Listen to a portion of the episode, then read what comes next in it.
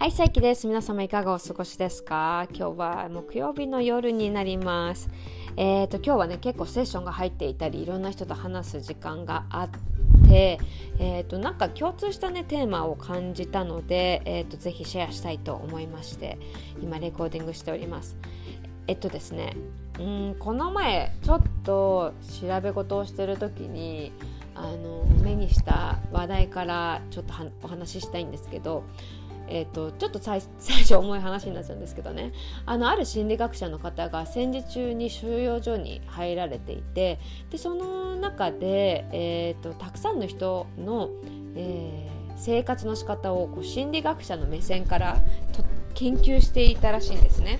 でその収容所の中であの自分の精神状態をきちんと守れる人と,、えーと我を失ってしまう人の違いっていうものをねこう客観的に見ていった時に大きな一つの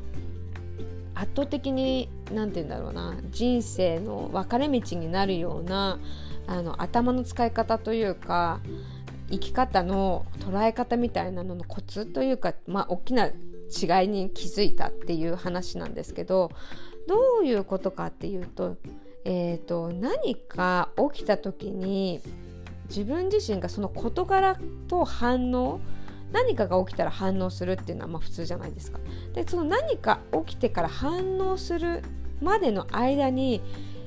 1店舗スペースを空けられる人が精神的にとても安定感を損なわない人だったっていうことに、えー、気づいたという話題を耳にしました。でその事柄から反応に、えー、すぐ行かない？1個スペース空けるっていうのはじゃあ例えばなんかすごく嫌なことが起きてすぐイライラするすぐ怒るっていうそこに直結させる人と何か嫌なことが起きて一度冷静さを挟んで何かを反応する感情を反応させるっていうその1秒2秒が持てるかどうかで本当に人生大きな変化を生むそうです。でそのスペースを作るっていうことに関して何を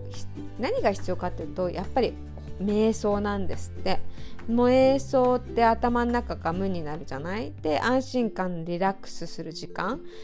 でその瞑想をする時間っていうのはもう本当に無の状態なので一回そこになんかムカつくことがあった。ムカつくことがなんか嫌なことがあった。なんか驚くことがあった。でもそこに1秒無の時間を入れてから反応するだけで全然人生そのものが変わるらしいんですよ。でも確かにそうだなと思って。でそれだけ人間ってすごく常に感情で生きているしあの頭の中に雑念が多いんですよね。で私も瞑想毎日やってるんですけどその瞑想の深い状態に入るまでにすごく時間かかるんですよ。で頭の中にいろんな想念っていうかいろんな雑念が出てきてでもその雑念をよく見ると本当に大したこと。考えてないの。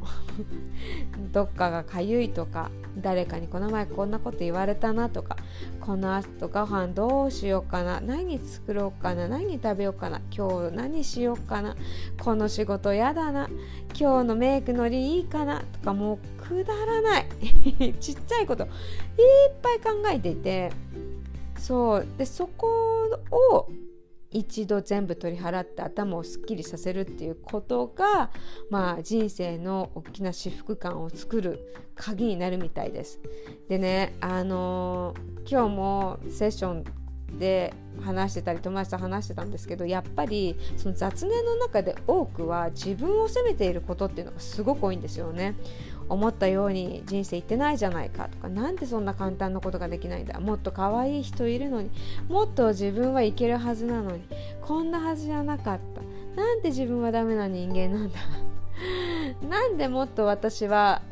上手にできないんだ。ってすっごい自分を責めたりいじめたりする言葉っていうのがすごく多くて。でそこに気づく。でその私ねすごい徹底的にその自分をいじめるのやめようっていうふうに決めてからそういうふうに自分自身の、えーと、頭の中に浮かんでくる自分をいじめる言葉たちをあの取り除いてみようって思ったんですよね。で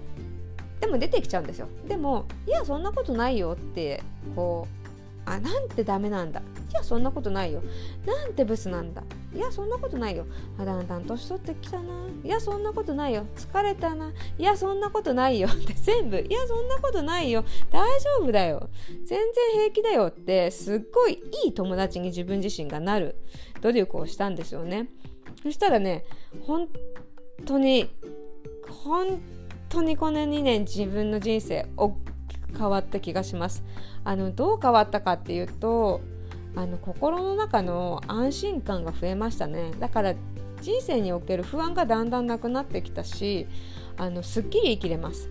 で自分が落ち込んだり罪悪感を持ったり自分を責める言葉って自分の波動をすごく重くするので軽やかに前に進もうと思ったり自分の夢に向かって走っていきたいって言った時にあの自分を責める言葉っていうのは自分の肩にすっごい重い重りを乗っけて走ることになる。でただでさえ責めてるのに自分の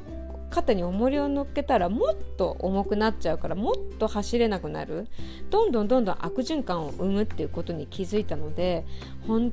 当にこの2年間私徹底して自分をいじめないことを決めました でもそうしたらすごいやっぱり自分自身が喜ぶからすごく軽やかに生きれるようになりましたね。そう。で今日ねそのお友達とも喋っていてあの彼女がやっていたワークっていうものがあってそのワークっていうのが6時間同じ場所に座ってお水飲むのも OK おトイレ行くのも OK なんだけどそれ以外は自分の心の中に浮かんだ言葉を全部書き留めるっていうねワークをしてみてみたいんだって。そしたらあの本当にどうでもいいことを毎日すっごく考えてるってって言っていていやでも私も瞑想してる時にその自分が考えてることに意識を向けると本当にどうでもいいことばっかり考えてるんですよ。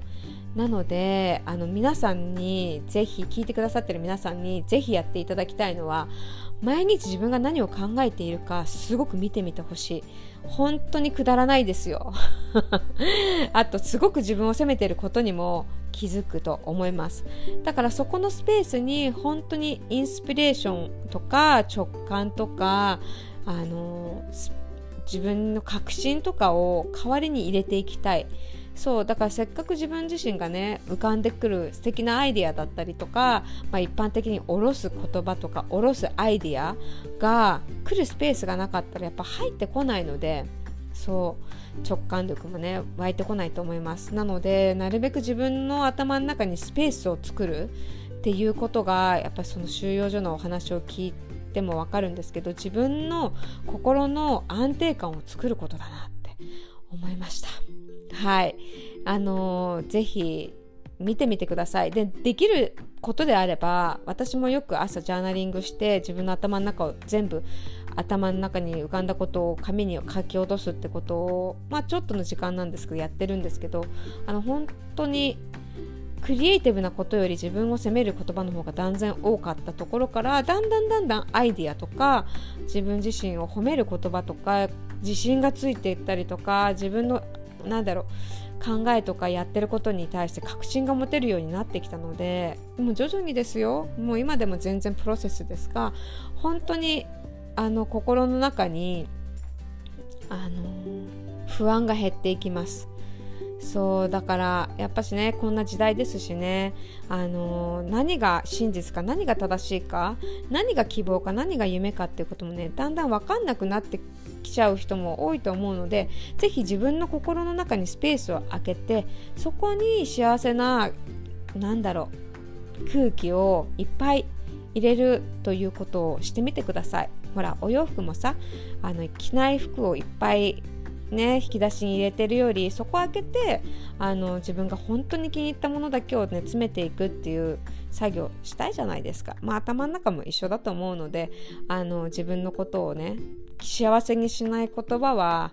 えー、この際捨ててしまいましょう。でもまあそれよしあしって何て言うんだろう。こうジャッジするのもなんなのでね。さらっと。あなんかまた責めてるな。バイバイ。みたいな。違う違う違う。そんなことないよ。大丈夫よ。あなた素敵よ。みたいなね。あの本当に自分が自分の最高の親友になれるようにあの試みてみてください。なんか私は最近すごく嬉しいことがありましてもうラジオはね本当に自分の趣味で 好きなことを好きなように喋ってるだけなんですけど徐々に徐々に緩やかにあのちょっとずつ聞いてくださる方がね一人一人増えているみたいでですね。この前もあのすごく仲いいお友達がねあのメッセージくれたんだけど「すごいポッドキャストいいよ」って言ってすごい聞きやすいしなんか肩の力抜けるみたいな。でそれ言ってくれた子がね本当におしゃお話のプロで本当にたくさんのセレブハリウッドセレブたちをねあのインタビューしてたりとかラジオで番組持ってたりとかそうあの本当にお話のプロで私が私が喋り方の大ファンのお友達がそうそうやってねなんか急に褒めてくれたからすごい嬉しくなっちゃってあのポッドキャストもなんかもっともっと楽しくやろうって思いました。ぜひぜひあののんきにやってますけどあの暇な時間聞いていただけたら非常に嬉しゅうございます。はい。では今日も聞いてくれてありがとうございました。本当に瞑想あのおすすめですよ。で瞑想できない方は本当にちょっとちょちょっと頭の中を書き出すでもいいしもうそんなことすら面倒くさい人はあの本当に頭の中で何考えてるかちょっと意識的に見てみてもらえるといろんなことに気づけるかと思います。できれば頭の中をねあのパラダイスにできるといいですねお互い。はい。私はねちょっとこの佐伯カフェはパラダイス化今改めまあ続々と進んでいるので、えー、パラダイスの壁紙が貼られて頭さらにパラダイス化しております。はい。では今日も聞いてくれてありがとう。ではではえーと素敵な夜をお過ごしくださいませ。ではまた聞いてね。バイバイ。サイキでした。